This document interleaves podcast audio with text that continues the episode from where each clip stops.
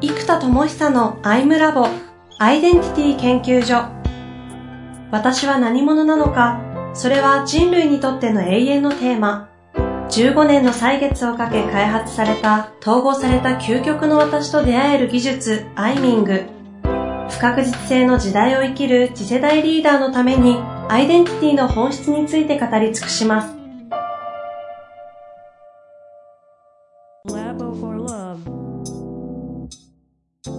こんにちは、遠藤和樹です。生田智久のアイムラボアイデンティティ研究所。生田さん本日もよろしくお願いいたします。はい、えー、よろしくお願いいたします。さあ、今日もやっていきたいと思いますが、はい、えー、最近のね、生田さんのこう、開発者としての意識がどの辺にあるのかなというところからいきたいんですが、そうですね。いや、もう、まあいろいろですけど、えっと、まず、そうですね、あの、事故の内面の場所で行くならば、ずっとこう1位がジェネレーター、発明家としておいて、開発、開発、開発ってこう、本当にこう人類に進化が起きるような、まあ、仕組みとか、まあ、いわゆるコンテンツですよね。理論やコンテンツの開発で、アプリケーションの開発ずっとこうやってきて、で、ただやっぱりこのコンテンツが伝わって使われていく。で、この使われていくっていうのも、こう、バズからブーム、ムーブメント、カルチャーってレベルまで使われ続けていくっていうところまで行こうとすると、うん、やっぱりこのコンテンツがまだバズの領域すら行ってないわけですよ。うんうん。で、ましてはムーブメントがまだまだ遠い。で、まあ、ブーム、ブーム、そうね、ムーブメントやっぱり、メタマ1万人ぐらいでやって一つのムーブメントと言えるでしょうね。うん。やっぱそこの基準まで行こうとするとまだまだ遠くって、うんうん、で、そうなると今コンテンツはどんどん出てるんです。で、えっと、例えばだんだん世界発度が上がっていくんですけど、うん、今あの LINE チャットで人工知能が自分の性格を理解してコミュニケーションを取るパターン、一応双方向の入り口うん、うん。あの、高度な双方向はまだ難しいんですけど、その、あの、あらかじめある程度セットしといた、まあ、人工無能と言われる領域の双方向、まあ、チャットボットってそうなんですけども、そのぐらいのことは、えっと、そろそろでき始めて、これがま12月中か1月には出せたりとかですね、どんどんコンテンツは、あ、そう出てくるんですよ。問われたチャットボットの問いに答えると、いくつかやっていくうちに自分の特性が見えるみたいな感じです。あ、そうです、そうです、そうです。えー、これは 面白いですね。そう。でもまだ今はちょっとしたこう、当てるぐらい、当たって問いがあるぐらいなんですけど、うん。だんだんセッションができるようになっていくので、いずれ。あの、うん。まあちょっとそこまではまだまだ遠いんですけど、あの、うん。だコンテンツはどんどんいっていって、うん、うん。で、これはペースもつかめてきましたし、まあ、ありがたいことに、本当天才プログラマーとか、あのー、ね、ベトナムの開発も2社あるんですけど、1社うち専属で本当に会社作ってくれてる、あのー、むちゃくちゃ優秀なベトナム人の若者がいて、へそうなんですよ。で、やっぱりもう彼の会社というか、まあ彼自身のパフォーマンスはむちゃくちゃ高いので、うんうんそうですね。やっぱ彼とのご縁も大きいですね。だから最後縁なんですよ。いつも運と縁って言うんですけど、じゃあそのベトナム人の彼と、あその天才プログラマーの二人がいなかったら、いや、本当ね、エネからのリリースすらも開発不可能になっちゃってたんですよ、最後の方とか。だから、二人がいなかったらもうこれも延々とリリースできなかったなっていう領域だったので、うんそうなんですよね。だから、だからやっぱそこでご縁をいただけたってやっぱすごいありがたいですし、うん、うん、最後本当運と縁ですよね。うん。うん。うん、話が運と縁の話になっちゃいましたけど。いきなりね。そう。で、運と縁と、やっぱイノベーションを起こしていくっていう意味と、ジェネレーターから第2ロールのイノベーターまあ、このイノベーターがアントレプレナーって呼んでみたら、ジントレプレナーって呼んでみたらいろいろあるんですけど、はい、はい。やっぱイノベーターが今のところやっぱ一番しっくりくる気がしていて、うん。でこの事故がコンテンツの威力とかパワーとか作り込んで溜め込んできてるものに対して、うーんやっぱイノベーションがちっちゃすぎるんですよ。ほうほう。現実に対しての。うん。で今これをやっぱり起こしていく。ただイノベーションするためにベストなのが、下手にダーって自分が動くよりも、コンテンツをリリースすることでイノベーションする方がいいと思っているので、うん。あの、その辺はまあ、ジェネレーターとイノベーターの掛け算で結局イノベーションを作っていきます。例えば、僕の場合で言うと B2B で営業しまくるよりも、気合い入れて作った書籍がブレイクしましたとか、あの、映像がバズりましたとか、うん。なんかそういう傾向だと思うんですよ。なので、あの、まあ、あの、ピコと、ピカ、ピコ太郎さんじゃないですけど、うん。うん。こう出したコンテンツの一つがドーンと売れることで、こう、どれか一個が花開いたことで、実はっていうふうにこう注目されるというか、ジェネレーター的なそうです、そうです。ところから生み出したコンテンツが跳ねて結果的にってことですね。うん、で、そっから B2B で仕事がたくさん依頼が、オファーが来るみたいな。うんうん。やっぱそういう傾向だとは思ってるので、うん、そうですね。まあ、なのでそのイノベーションのサイズがちっちゃすぎるっていうことに対して、最近イノベーターモードがふつふつとですね、強くなってきていて、ほうほう、第2ロールのイノベーターさんです。そうです。これ前回もお話ししたかもしれないですけど、あれだけ僕、発明家であってマーケッターじゃないって言い切って、マーケティングをせずに やってきたじゃないですか。はいはい、この3年ぐらい、筋通し切ってますからね。特にね、だからもう本当にキャッシュフローがカツカツで大変だったんですけど、あのーところがイノベーターモードスイッチ入ってくると、このマーケティングっていうもの自体も結構面白いというか、うん。あのー楽しくなってきてですね、あの、最近はだから結構イノベーションで、コンテンツも大きくは理論開発っていう、まあ、アイミングとかこう、インサイトマップみたいな根本理論をツールに落とすっていうのは結構こうなんでしょうね、潜った世界で作る必要があるんですよ。はいはい。でもそれを例えば、ゲーミフィケーションでゲームにしますとか、映像にしますとか、記事にしますって形で、こう、人に伝えるためのコンテンツ、理論そのものってマニアックだから伝わりづらいので、うん、うん。まあ、例えばあの、ドラッカーさんの経営書は多くの人は読まないけど、もしドラってコンセプトになると多くの人が読みますみたいな、結局、伝え方とか、伝わり方や使われ方？の発明によって、実は、同じものとか、いいエッセンスなものがあったとするならば、それが伝わり方とか、使われ方によってブレイクしていくってパターンがあるわけですよ。うん。で、こっちから考えるのはマーケットインなんですけど、僕マーケットインが弱すぎてプロダクトアウトじゃないですか。もう、我が道行き過ぎ そう。ちょっとマーケットインがね、弱すぎるんですよ。だから自分で LP とか書いても、すごいロジカルなんですよ。LP が、LP 自体がプロダクトアウトです。そう、もうプロダクトアウトすぎて、で、あれはあれで、エッジ立ってむちゃ面白いですけど。そう、最終 LP はあれでいいんですよ。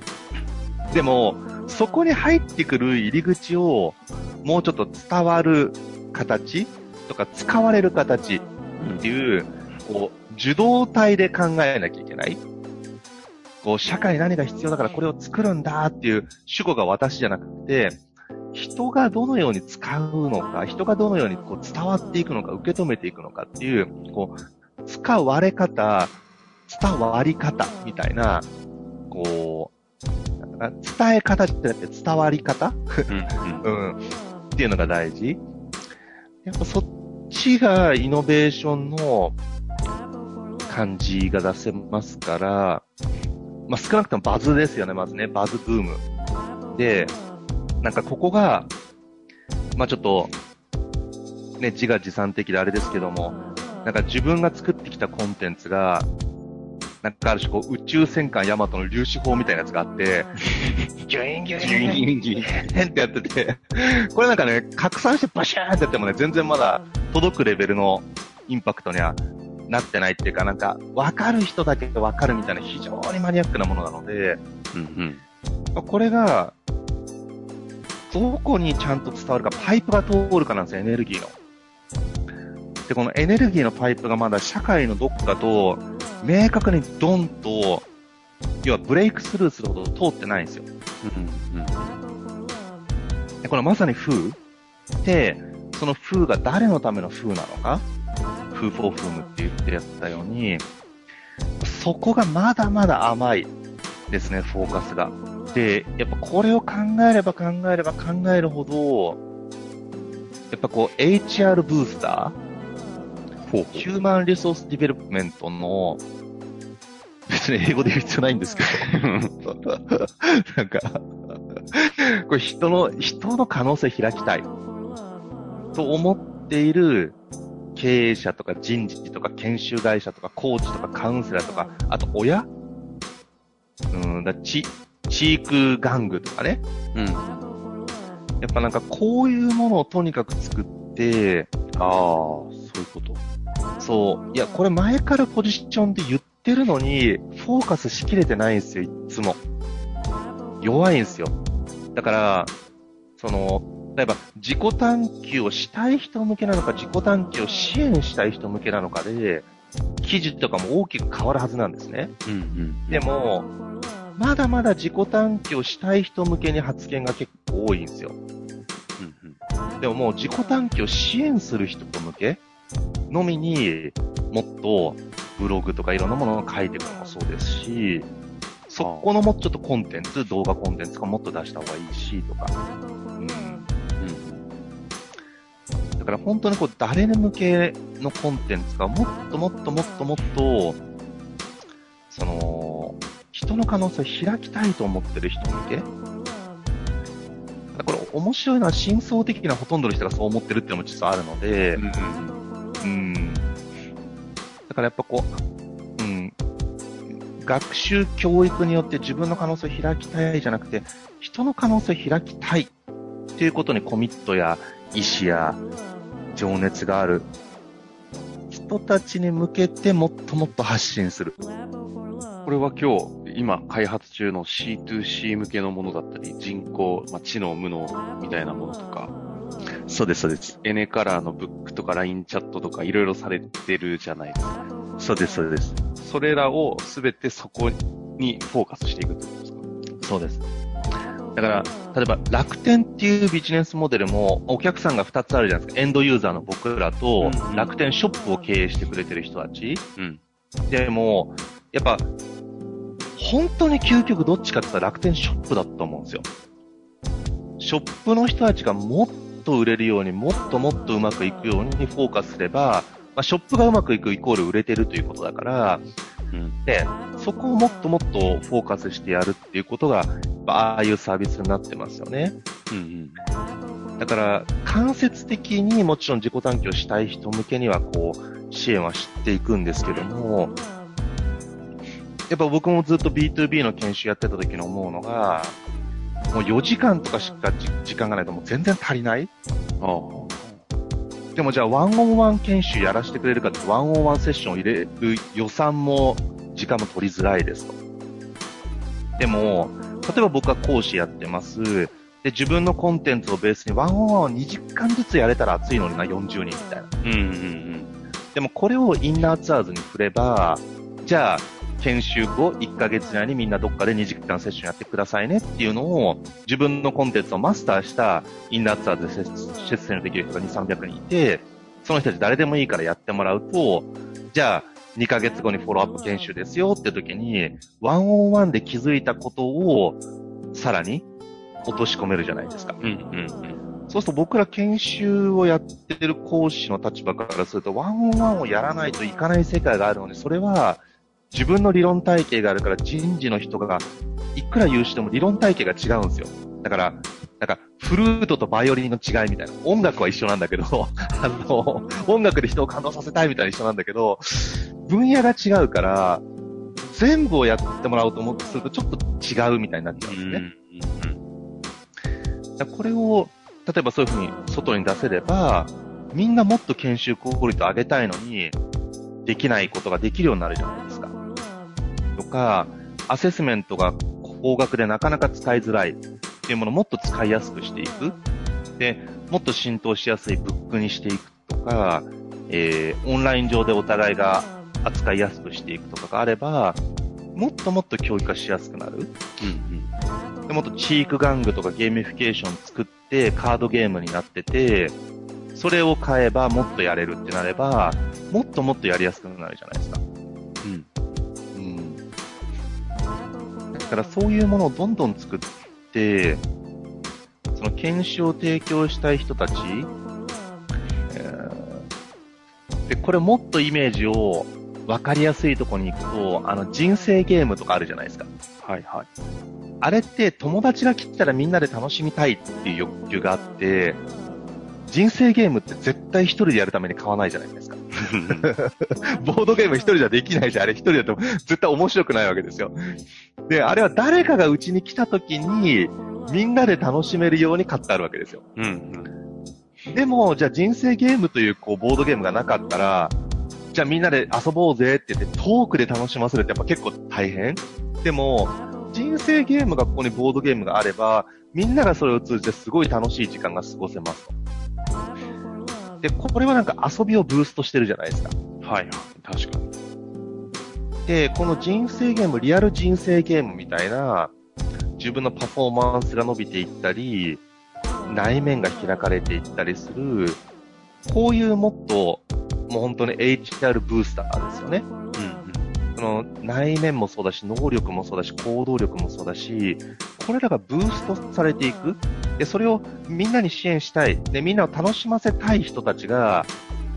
例えば料理でおもてなししたいから、おもてなしの時ちょっとルクルーゼでおしゃれなやつが出てくるとみんな場が盛り上がるじゃないですか。うんしかも料理も美味しいし。あれ、一人暮らしであれを買うって発想ないと思うんですよね。確かにね。うん。確かに。ね、だからこう、来てくれた人たちを楽しませたいとか、より美味しいものを提供したいってなって、あれになりますから、そう。だ料理もやっぱり、自分がうまいものを食いたいんじゃなくて、うまいものを食べさせたいと思ってる人たちが料理器具を買うじゃないですか。うんうん。教育器具とか、ツール？HR 業界における、そっか。ルクルーゼとか、人生ゲームとか。そうです。あの、まあ、本当 NVIDIA とかいつも言ってますけど、ちょっとそれ事例が分かりづらいから、あの、まあ、人生ゲームなんですけど、そう、やっぱもっともっともっともっと、そこに意識をもっともっと置く。うん、まだ今ね、意識がね、置ききれてないですよ。うん。うん、フーフォーフームってまさに言ったその、フーフォーフーム自分の可能性を開きたいフームに向けて、人の可能性を開くということがミッションなんだと思ってる人たち。この人たちがもっともっとぶ、で、このタイプの人って100万人ぐらいいると思うんですよ、余裕で。うんうんうん。うんもっといるかもしれないけど、まあでも少なくとも人口の1%の100万人ぐらいは、なんか本気でそうですとか、もう自分の使命ですとか、なんかもう腹の底からそれだけできたらハッピーですみたいな人が少なくとも1%絶対いますよ。で、そう、1%やれば100万人なので、でもこの人たちって、すごいセンサーが敏感じゃないですか。そういうものを見つけたらバッと気づく。うんうん。やっぱりこの、でも1%しかいないと思っちゃうと、自分の周りに100人の人に、こういうの始めたんだよとか、Facebook でつぶやいたりするじゃないですか。自分がこういう事業始めたよって。で、ね、だって僕だってこう、Facebook で言えば4000人ぐらい繋がってるんですけど、1%って40人しか、いいねとも思わない。そう。ただまあ、僕の場合繋がってる人がそういう傾向の人と繋がってるから、あの、ここはヒット率高いですけど、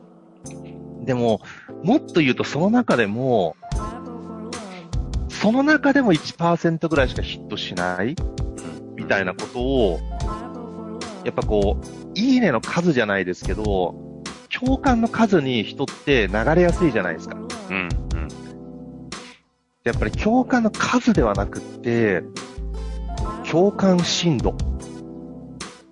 うん、共感深度っていう概念が結構ありますね。どれだけ深い次元で共感してくれているか。今、いきなり開発モード入りましたね。そう。今、共感深度って言葉が完全そうだなと思ってて、つまり、浅い共感で数いいねって、Facebook っていいねってすごく、ちょっとでも共感したらポチポチ押せるじゃないですか、友達とかだと。だから、そういうこう、浅い共感がたくさん集まる。つまり、人と人が深く対話しにくい社会になってきてますから、ネットで繋がりますし。だから逆に薄く広くによってそれを補充してるっていうのが Facebook の仕組みだとするならば、もっと共感深度、まあ、共鳴深度と言ってもいいかな、こうなってくるとね。まあその共そう感でいいかな。環境名詞ですね。ちょっとこのあたりを次回、スタートに、そうですね、ここちょっと盛り上がりそうですね。新しい概念が生まれたところから、生田さんがね、どうやってこの概念を思考として広げていくかも見れるし、ちょうど楽しそうですよね。確かにちょっと開発モードは入りました。ね完全に今意識が入りました、僕。じゃあちょっと、一旦ここで終わりますが、は共感振動概念をそうですね。ぜひ、よろしくお願いします。はい。ありがとうございました。ありがとうございます。